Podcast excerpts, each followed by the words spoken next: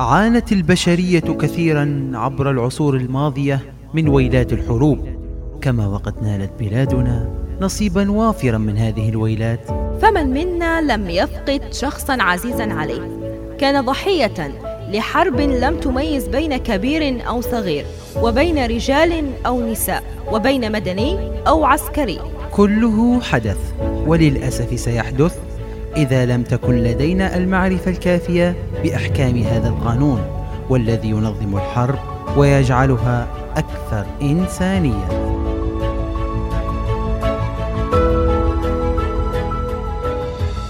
الموسم الثاني من برنامج القانون الدولي الإنساني في أسبوع الذي يبث عبر أثير إذاعة جامعة بنغازي 104.5 البرنامج من إعداد وتقديم زهرة الحسناوي وصلاح العريبي ويرافقنا في التنفيذ الأستاذ عمر المهدي. كونوا في الموعد.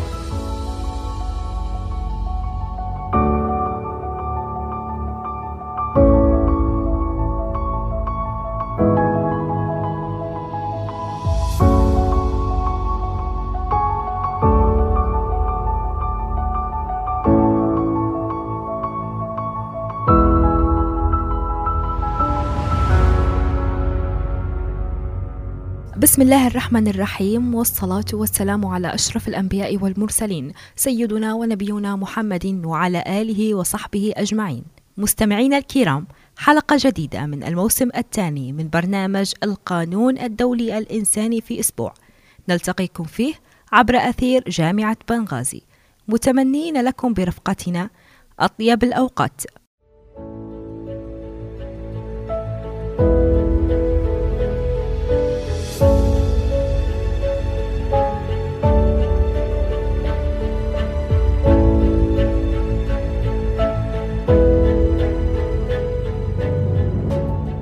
مستمعينا الكرام سيكون بإمكانكم التقاط البث لهذه الحلقة عبر أثير 104.5 FM كذلك بإمكانكم مشاركتنا عبر الرسائل النصية القصيرة على رقم الهاتف 092 036 94 58 092 036 94 58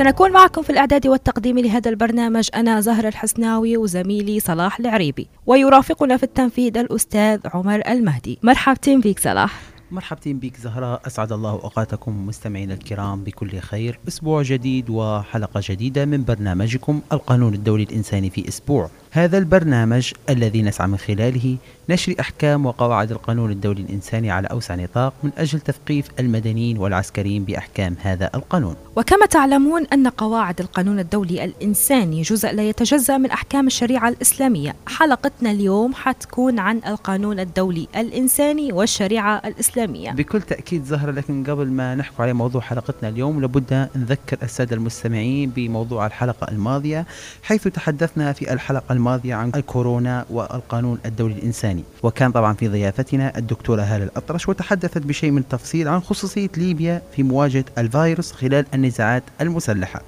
كما وقد تحدثنا عن كيفية الإجراءات التي استخدمتها أو التي نصت عليها قواعد القانون الدولي الإنساني لمجابهة هذه الأوبئة في ظل الصراعات المسلحة. وأخيرا تطرقنا بالحديث عن اللائحة الصحية الدولية والتزامات الدول لمواجهة هذه الأوبئة. نعم. آه نعم صلاح وضيفنا اليوم لهذه الحلقة دكتور سعد العبار عضو هيئة تدريس من قسم الشريعة الإسلامية جامعة بنغازي ليحدثنا عن القانون الدولي الإنساني في الشريعة الإسلامية. بكل تأكيد زهرة كون أن قواعد القانون الدولي الإنساني ليست مجردة أو ليست منشقة عن أحكام الشريعة الإسلامية لأن الشريعة الإسلامية لم تكن مجرد شريعة فحسب بل كانت قانون وأخلاق نظم علاقة الإنسان بالإنسان أيضا في معاملاته المختلفة حتى أثناء الحروب. رحبوا معي مستمعينا بضيفنا في الاستوديو الدكتور سعد العبار. مرحبتين بك دكتور سعد في برنامج القانون الدولي الإنساني في أسبوع. الحمد لله رب العالمين والصلاة والسلام على المبعوث رحمة للعالمين. أنا جد سعيد بهذه الاستضافة. ونحن كذلك دكتور طبعا. طبعا دكتور في عدة أسئلة تثور حول علاقة القانون الدولي الإنساني بالشريعة الإسلامية. نعم. ولذلك بنسألك دكتور ما سر بالاهتمام بالقانون الدولي الإنساني في هذا العصر؟ نعم هو حقيقة الموضوع في ذاته ليس جديد لأن كل ما سنتناوله في تحت باب القانون الدولي الإنساني سبق ذكره وبتفصيل في الكتابات الفقهية في تحت باب الجهاد والسير وكثير من المسائل اللي تم تناولها تحت باب السيرة مثلا الأحاديث النبوية الشريفة تناولت كثير من هذا آيات قرآنية ولكن الموضوع أيضا له وجه جديد. نعم. آه، الوجه الجديد ما هو أن مسألة الحرب آه، كانت أضيق نطاق. الآن لا الآثار اتسعت. يعني لو قارنا بين حربين حرب حدثت في الزمن الغابر وحرب الآن. آه، سنجد انذاك كان المقاتلين يخرجون للصحراء يتقاتلون تنتهي المسألة بمقتل عدة أشخاص ولا غير. الحرب ما كانت تأخذ وقت طويل مع أن استثنين داحس والغبراء أخذت 40 سنة. ولكن لو حسبنا الضحايا سنجدهم قلة.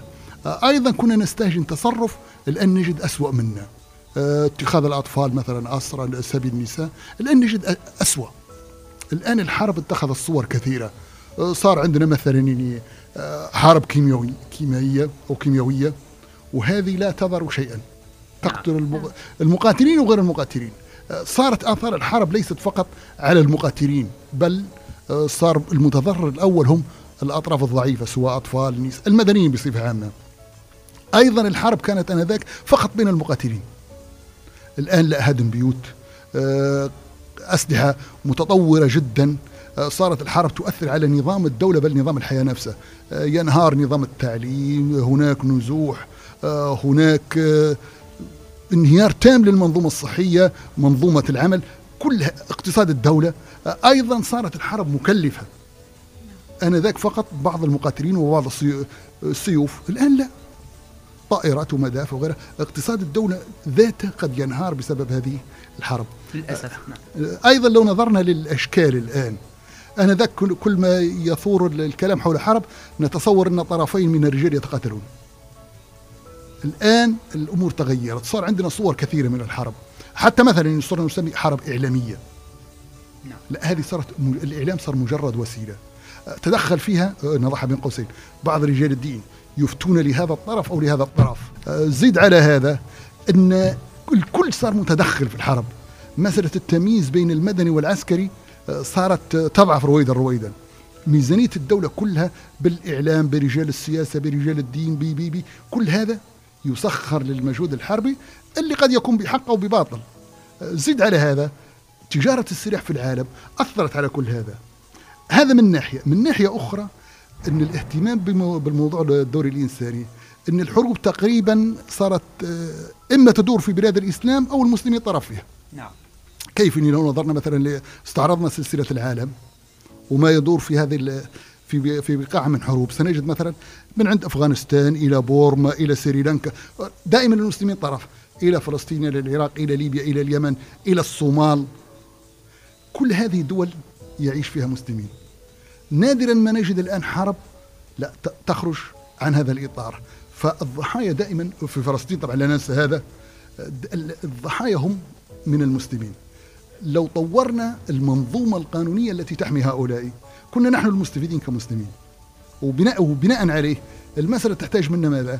ليس فقط أن نوكل الأمر إلى الأمم المتحدة لتسير الأمور. لا الأمم المتحدة دائما تدخلها متأخر ولمصلحة أطراف. ولكن لو تمكنا من إدراج المنظومة الإسلامية اللي تحكم هذا النظام من خلال منظومة الأمم المتحدة والمعاهدات كان هذا شيء أفضل لأننا نحن المستفيدين كمسلمين. الآن الأمور تسير سير عكسي. ننتظر حتى تقرر المعاهدات الدولية ثم نصادق عليها. لا لابد أن يكون للمسلمين دور في آه، استحداث منظومة قانونية أو على الأقل تأثير في هذه المنظومة. دكتور السؤال الثاني يأتي آه، من خلال المبادئ العامة التي تحكم سلوك المحاربين الشريعة الإسلامية. نعم نعم. يعني لنسأل أنفسنا أسئلة عميقة جدا. أساسا لماذا نحارب؟ ثم كيف نحارب؟ وما هي الضوابط الشرعية اللي تحكم كل هذه المنظومة؟ أول مسألة لابد أن تكون الحرب تحت إطار الشريعة. بمعنى لابد أن يكون لها سبب مشروع.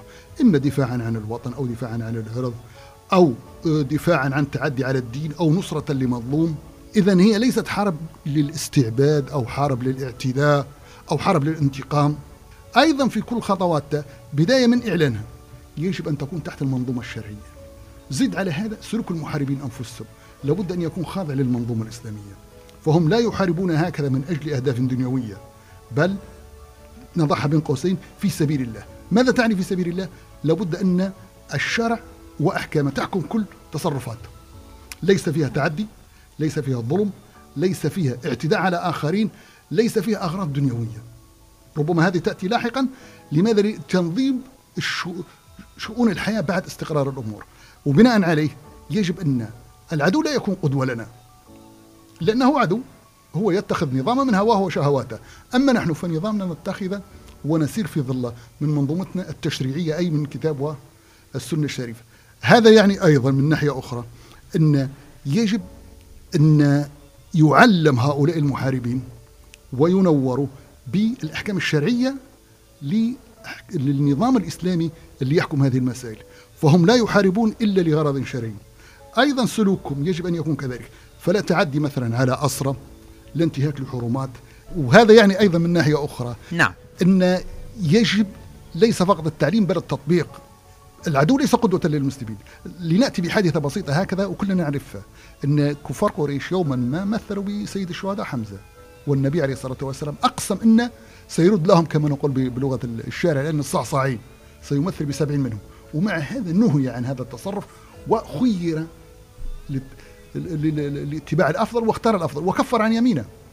السبب في لحظة غضب قال هذا ثم تراجع عنه. تراجع عنه لماذا؟ لأن رأى الأصلح للمسلمين. أيضا لو رأينا السلوك النبوي في معاملة لكفار قريش. نعم. انتهى الأمر بماذا؟ اذهبوا فأنتم الطلقاء. كان بالإمكان القضاء على تلك الثلة الصغيرة من قريش في فتح مكة. ولكن رأى النبي عليه الصلاة والسلام والصحابة أن لا من الأولى أن نعاملهم بحسنى. العنف ليس وسيلة للدعوة. هذا يقتضي ماذا؟ أن نحافظ على الأرواح أرواح سواء المقاتلين أو غير المقاتلين. بدليل أن إن استسلم المقاتلون اتخذناهم أسرى ثم أطلقنا سراحهم بعد انتهاء المعركة. عملناهم بحسنى. لنتذكر ما الذي حدث مع أسرى قريش مثلا. كان المسلمون يودونهم بالطعام. نعم. ثم آل الأمر في النهاية إلى نتيجة ما كانت متوقعة وهي أن الجميع زالت دولة الكفر من بلاد الحجاز. أيضا الصغار كانوا يتخذون سبايا. لا يجوز هذا شرعا. النساء كانت تتخذ نفس الأمر. للأسف الشديد. ولكن الآن ماذا نجد؟ نجد كل تعدي هو خارج عن الشرع. لو اتخذنا مثلا من الواقع الآن سنجد منظومة تسمى داعش بدعوة الجهاد وبدعوة تحت شعارات إسلامية هي في الحقيقة. ويتخذون من نصوص متكئا ولكن كل ما يفعلوه يسيء إلى الشرع. أسوأ تعبير عن الإسلام هم هؤلاء. أعطوا صورة سيئة جدا جدا جدا عن هذا الدين غير حقيقية ولكن هذا ما فهمه غير المسلمون. نعم. طبعا دكتور تحدثت قبل قليل على أن الرسول عليه الصلاة والسلام كيف تعامل مع كفار قريش ومع الأعداء. بكل تأكيد كانت في طبعا قواعد معينة ومبادئ تستخدم أو كانت يتعامل بها مع ممتلكات العدو. ما هذه المبادئ والقواعد دكتور؟ هو قبل التعامل مع الممتلكات التعامل مع الأرواح. بكل تأكيد. ولقد كرمنا بني آدم. نعم. هذا ليس خاصا بالمسلمين. لا كل إنسان هو مكرم. هذا بالنص الشرعي. بما في ذلك العدو لنتذكر مثلا ماذا حدث بعد انتهاء معركة بدر. فر الكفار وتركوا جثث موتهم. دفنها المسلمون. لماذا تكريما لهم؟ هذه روح. بالضبط. النبي عليه الصلاة والسلام يجد هو والصحابة امرأة قتلت في معركة. ماذا قال؟ قال ما كانت هذه لتقاتل. إذا نهى عن هذا. بل بعث إلى خالد بن الوليد هذا الصحابي وكان في مقدمة الجيش ينهى لا تقتلوا امرأة ولا عسيفا. العسيف هو الأجير. نعم. لماذا لكي تدور حركة الاقتصاد غير المحاربين لا يقاتلون؟ مهما كانوا سواء كانوا كبار صغار نساء أطفال ولو كانوا رجالا قادرين على حمل السلاح. أي شخص لا يحمل السلاح بمعنى؟ كل غير المحاربين نعم. لا يقاتلون. ولكن بالمقابل كل من تدخل في الحرب عوقب واستبيح دمه. لماذا؟ لأن هذا يعين على يعني لو اتخذنا من هذا مثلا يوما ما آه، دريد بن الصمة. نعم. هذا في حنين. هذا رجل طعن في السن ولكنه كان محرض على القتال. فاستبيح دمه. السبب؟ أنه كان واقف مع العدو. كان له دور في المعركة.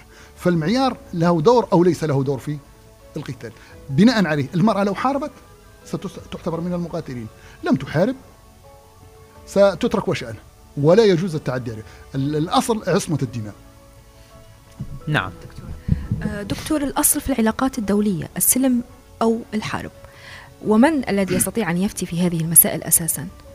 تمام. آه، لنقلب السؤال قليلا ننظر في ما يفتي في كل المسائل المتعلقة بالشرع آه، مسألة الحرب مسألة تمس الأمة ككل لا تمس فردا بعينه.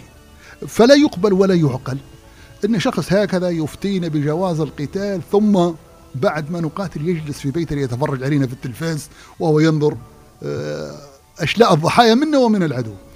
لأن المسألة تمس الأمة وآثارها تتداخل في كل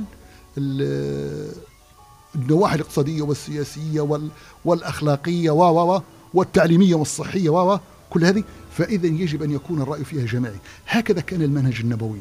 النبي عليه الصلاة والسلام ما كان يقدم على قتال إلا بعد مشاورة. يعني تذكر مثلا آه، غزوة أحد. هل نخرج للعدو خارج المدينة أم ننتظر هنا؟ بعد مشاورة آل الأمر إلى اتفاق.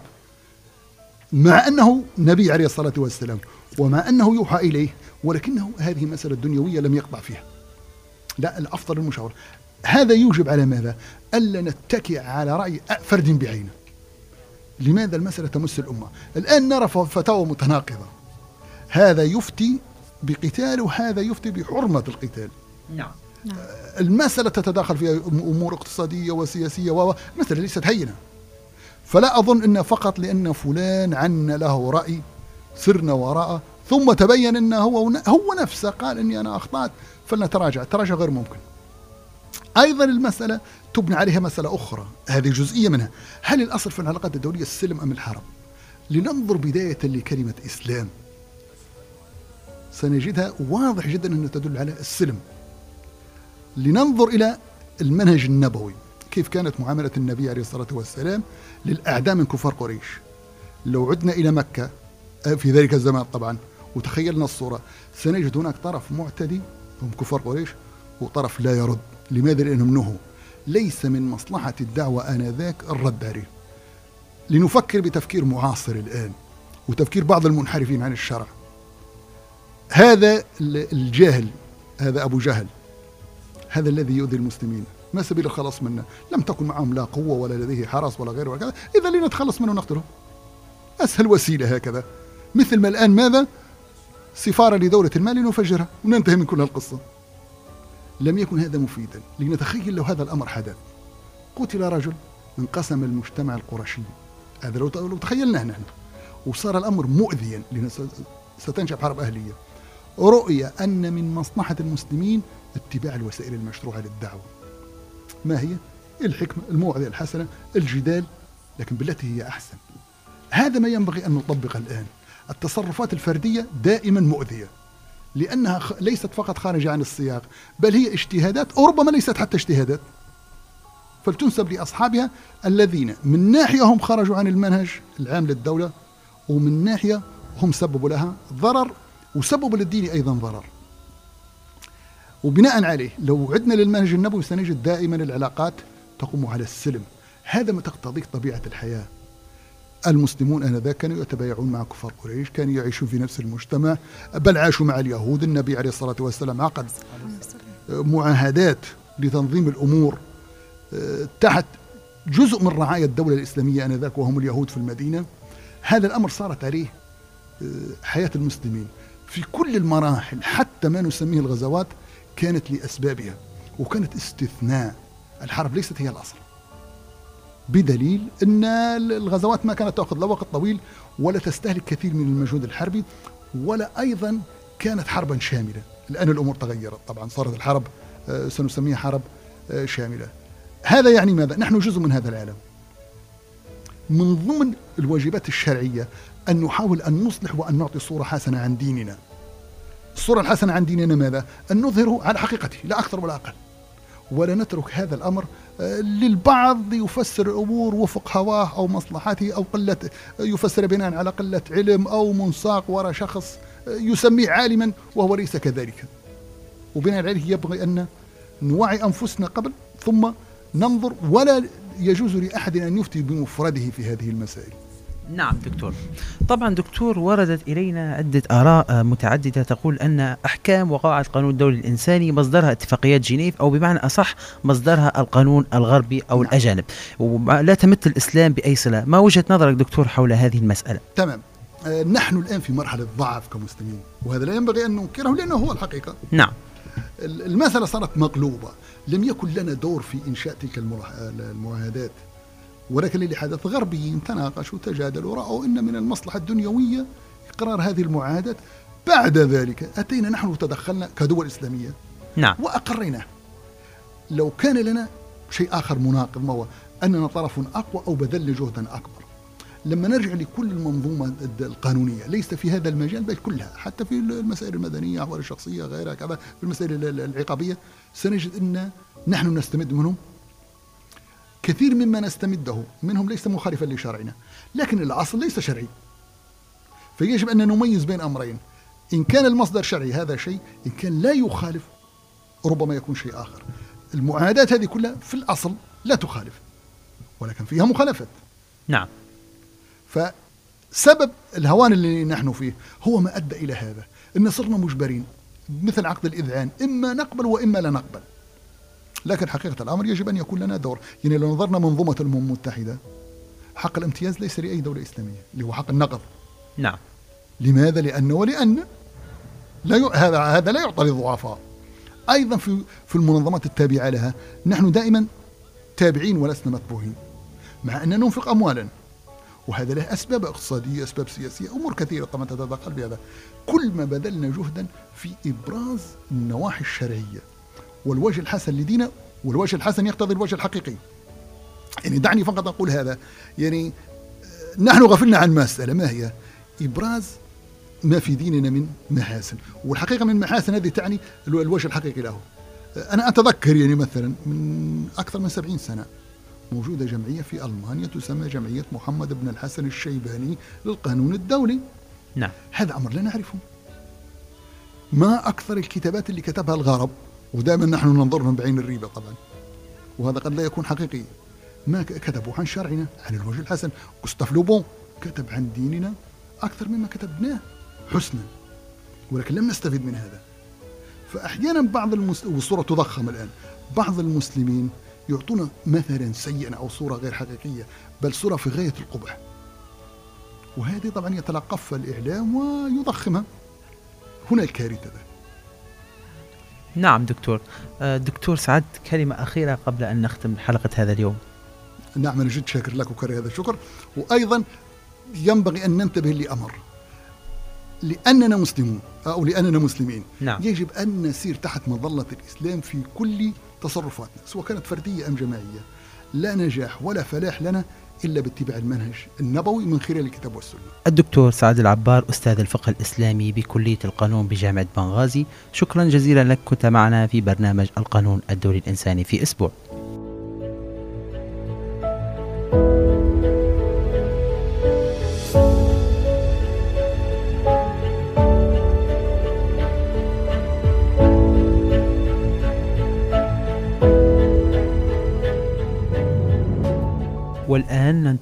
فقرة محارب لا قاتل وهي عبارة عن فقرة تثقيفية توعوية بأحكام وقواعد القانون الدولي الإنساني.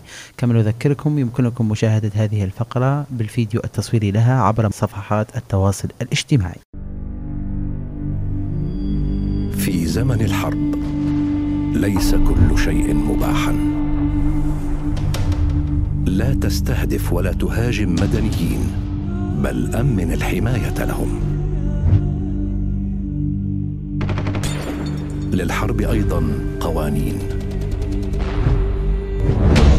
محارب. لا قاتل.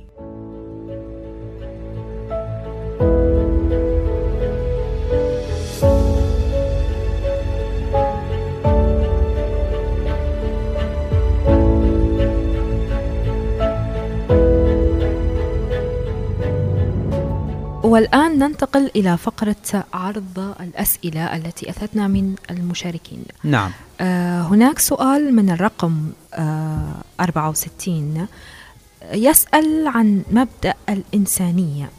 كما نوهنا في الحلقات السابقة إننا سوف نخصص حلقة خاصة نتحدث فيها عن مبادئ القانون الدولي الإنساني. ولكن بصفة عامة مبدأ الإنسانية هو معاملة الضحايا بإنسانية في وقت الحرب من خلال احترام شرفهم كرامتهم صيانة مالهم وحتى في أشد الظروف قسوة. وكذلك هناك سؤال آخر صلاح أه تسأل من الأستاذة أمينة آدم من مدينة سبها. هل نستفيد كمواطنة؟ ليس لها أي علاقة بعالم السياسة والقانون من المعرفة والإحاطة بالقانون الدولي الإنساني؟ آه طبعا أكيد يعني القانون الدولي الإنساني آه يعني مش قانون يختص به القانونيين فقط. نعم. آه أيضا المدنيين وأي شخص آخر لابد أن يكون أو يعلم بهذا القانون. نعم.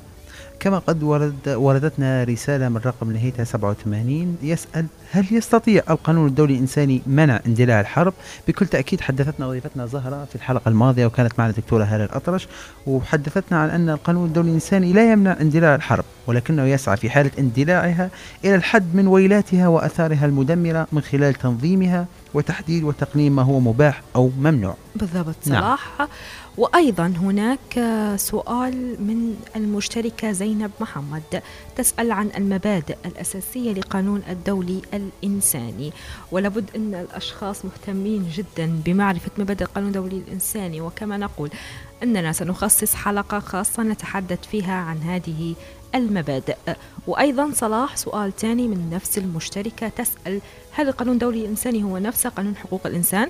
للأسف الشديد طبعا القانون الدولي الإنساني ليس هو قانون حقوق الإنسان لأن القانون الدولي الإنساني قانون النزاعات المسلحة أو يسمى بقانون الحرب القانون الذي يجعل الحرب أكثر إنسانية وأنسانها بالضبط. وطبعا بالضبط. القانون الدولي الإنساني هو قانون مخصص في وقت معين منذ اندلاع النزاع المسلح بالضبط. بخلاف قانون حقوق الإنسان وأيضا حتكون لنا حلقة باعتبار أن الموضوع طويل آه، جدا طويل يحتاج جداً. إلى تفصيل بالضبط. أكثر نعم. ووردتنا رسالة أيضا من رقم نهايتها 89 هل يضع القانون الدولي الإنساني قيودا على أساليب ووسائل القتال؟ بكل تأكيد يضع. القانون الدولي الإنساني قيودا على أساليب ووسائل القتال. كون أن السلاح العشوائي الأثر لا يميز بين هدف عسكري وآخر مدني. وسنفصل أيضا عن هذا الموضوع في حلقات مقبلة بإذن الله. بإذن الله. وأخيرا وليس آخرا قد وصلنا وإياكم مستمعين إلى ختام حلقتنا لهذا الأسبوع. ومن هذا الحين إلى ذلك الحين إلى أن يتجدد بنا اللقاء في حلقة حلقة جديدة وأسبوع جديد من برنامجكم القانون الدولي الإنساني في أسبوع. تقبلوا تحياتي صلاح آدم العريبي وزهر الحسناوي ومن التنفيذ عمر المهدي ودمتم في أمان الله وحفظه والسلام عليكم ورحمة الله وبركاته.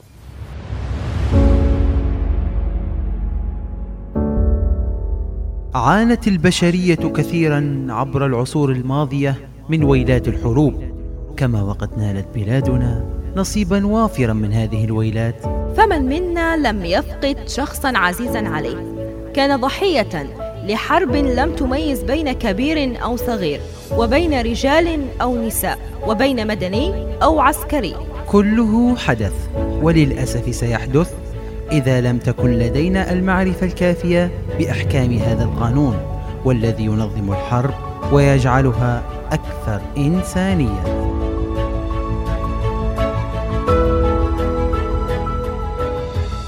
الموسم الثاني من برنامج القانون الدولي الإنساني في أسبوع الذي يبث عبر أثير إذاعة جامعة بنغازي 104.5